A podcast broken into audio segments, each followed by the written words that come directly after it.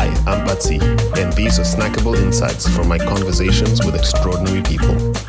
So we've got a question here from Isaac, uh, which is one that I actually get a lot, especially when we're talking about relocation, right? Mm-hmm. Is it easier for a designer to get a job in Dubai whilst they're here, like on a visitor visa?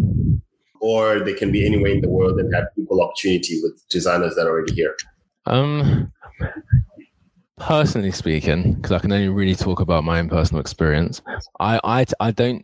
If if if if a company is open to relocating people, I I focus on finding the best talent. I don't really discriminate based on where you're from. Um. So, but so I tend to my, my search tends to be fairly broad anyway.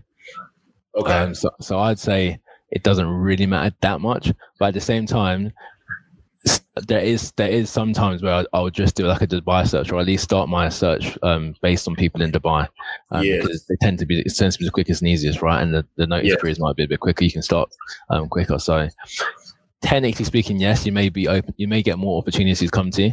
Um, like you may, I may come to you faster, for example, and, and I'm sure other recruiters would.